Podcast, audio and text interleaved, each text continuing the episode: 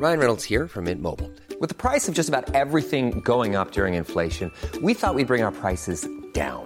So to help us, we brought in a reverse auctioneer, which is apparently a thing.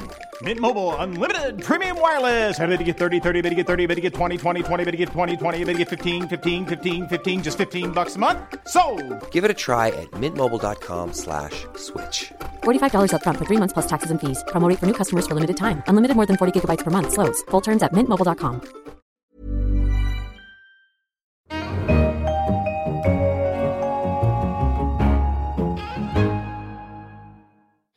is Fiammetta Rocco, and I'm the Books and Arts Editor of The Economist. With me today in our London studio is Oliver Morton, The Economist's former science editor, who's now in charge of briefings. And joining us from San Francisco are two authors of a new novel called Ghost Fleet, which Oliver reviewed in The Economist earlier this month. P.W. Singer is a strategist at New America, and August Cole, a former defense industry reporter with the Wall Street Journal, is now a senior fellow at the Atlantic Council, focusing on using fiction to explore the future of war. Ghost Fleet is written in the vein of Tom Clancy.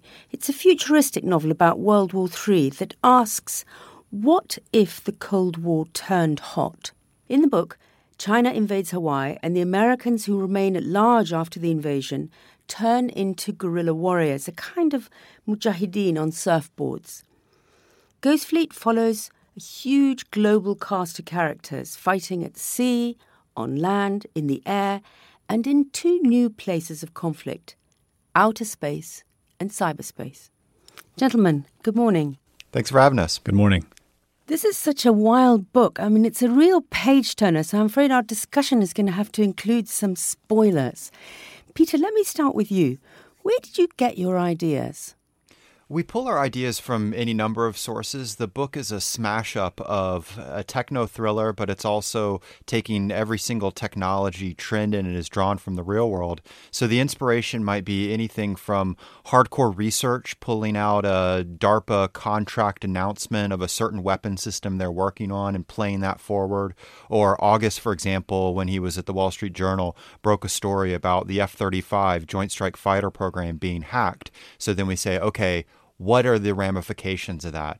Other times it might be from human interactions. We met with people that ranged from the obvious folks who would fight in World War III, U.S. Navy destroyer captains, fighter pilots, Chinese generals, and then other times from the not so obvious, but people that we thought would play a role Silicon Valley venture capitalists, anonymous hackers, whatnot. Wow, that's quite something. Well, while you're there, let's go even further.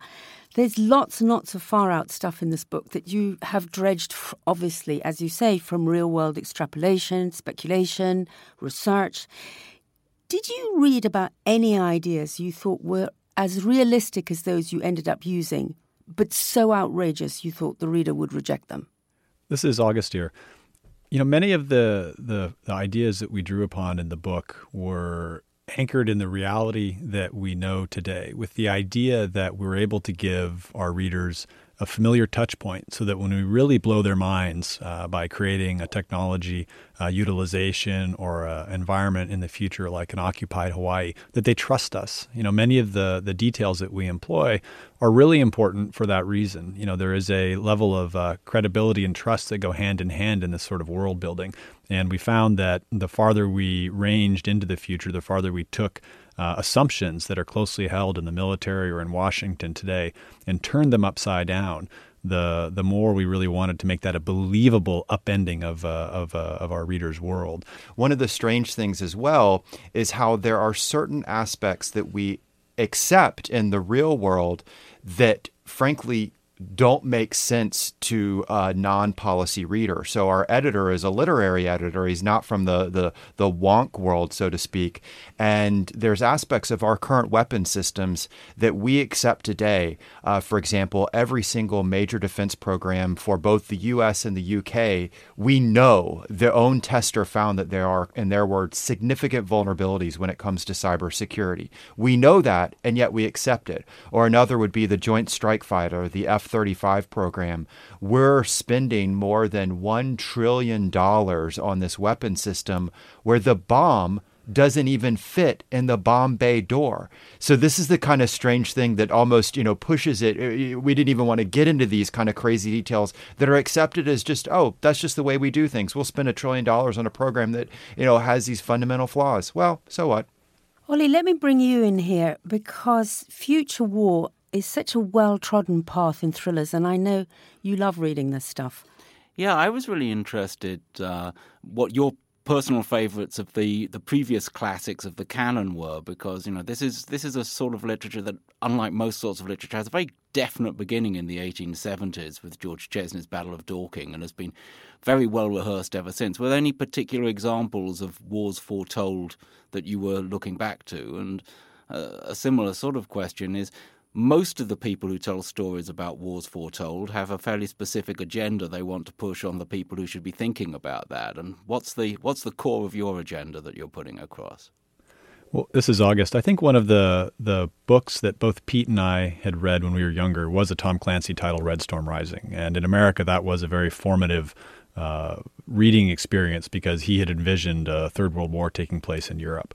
The the book, though, that doesn't often get as much attention among uh, some of the current generation of readers is Sir John Hackett's The Third World War, which is an incredibly uh, painstakingly detailed fictional accounting of a uh, of a confrontation between the West and the Soviet Union. That book is a really, really powerful uh, reminder of how fiction can impact policymakers because it's credible, it's imaginative, and it's a very good read. I think that uh, sort of trifecta is incredibly important. In our case, one of our goals was to talk about, as Pete mentioned, some of the assumptions that people no longer challenge, uh, problems that are you know too big to tackle, and show, not just tell, but show why they must be addressed seriously. This is Peter. One of the other ones that is a favorite of mine is a little bit further back is Arthur Conan Doyle's story Danger, where you can use fiction not just to identify potential future worlds that lie ahead of you, but you can also warn of the danger that lies ahead. And for him, it was written in uh, early 1914, warning that this once science fiction technology of submarines, you know, very recently, Jules Verne, 20,000 Leagues Under the Sea, now we have them, that they presented a danger to Great Britain that wasn't being woven into everything from public understanding to battle plans.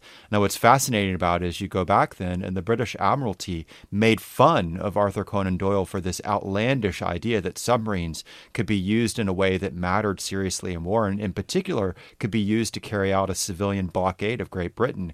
And uh, you know, it it's a great illustration of the power of fiction to flesh out, uh, to warn of what lies ahead.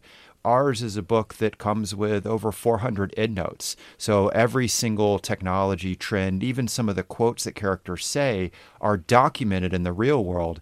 So our hope, and, and at least what's played out so far, is that it's a book that's an entertaining read for people, but it's also being utilized in everything from debates inside the Pentagon on strategy to inspiration for certain um, technologies that we're going to push to implement. One of the tropes of all this sort of fiction, and you bring it up in your answer there, is uh, is the idea of a transfor- of transformative technologies and uh, super weapons. And one of the things I really appreciate about the book is how the uh, the most important transformative technology, I guess, on the American side, the the rail gun, uh, which is a like most of this a real technology, and in fact, you imagine the demonstration model being shipped over to the to the west coast for for real use.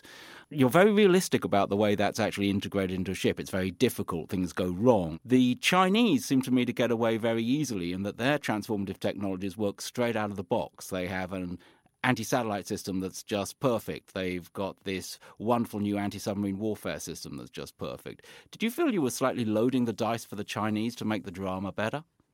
I, I think it's easy to uh, underestimate your adversary, particularly for the United States, which spends more on its military than uh, any other nation and will continue to do so until China reaches a, a similar parity level, let's say in 15 or 20 years.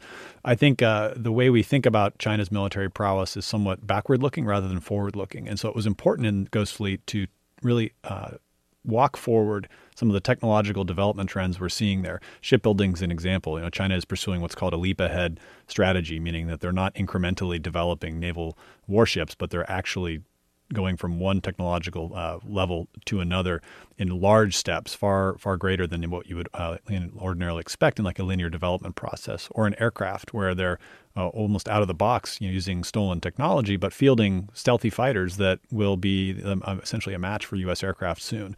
So to look at the way they can detect our submarines or the uh, way they're able to take out U.S. space assets seemed like a really important way to sort of tell the reader, but also the policy community, that we should not underestimate our adversaries.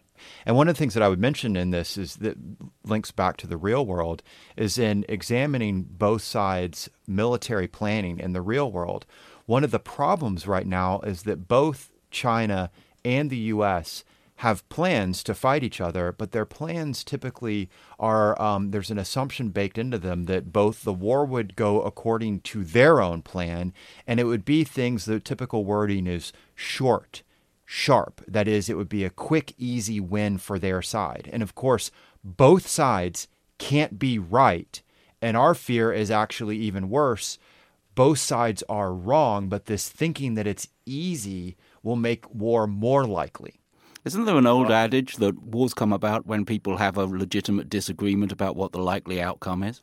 It, I, and there's many parallels I worry today in the period right before World War One, where it was both you had a broader population thinking, you know, war is unthinkable. It makes no sense for great powers to go to war. We have such trade with each other. Same parallels today. But then equally, you had each of the militaries basically looking at the situation and saying, not just would a war start and we would win, but we need to act quickly whenever there's a crisis so that we can seize the advantage. And you can see a lot of parallels in that thinking today and it gets even worse when you move into new technologies, which we know we're going to use in war, but we're not certain what the impact of them. And, you know, back then it was things like the telegraph, machine gun, whatever. Today it's things like cyber conflict, where everybody thinks there's an inherent offensive advantage.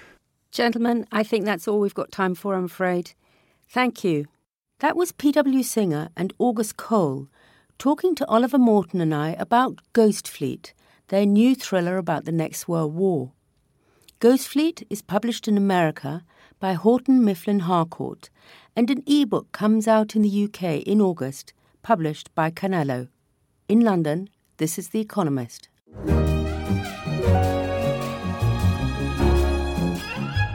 The Economist.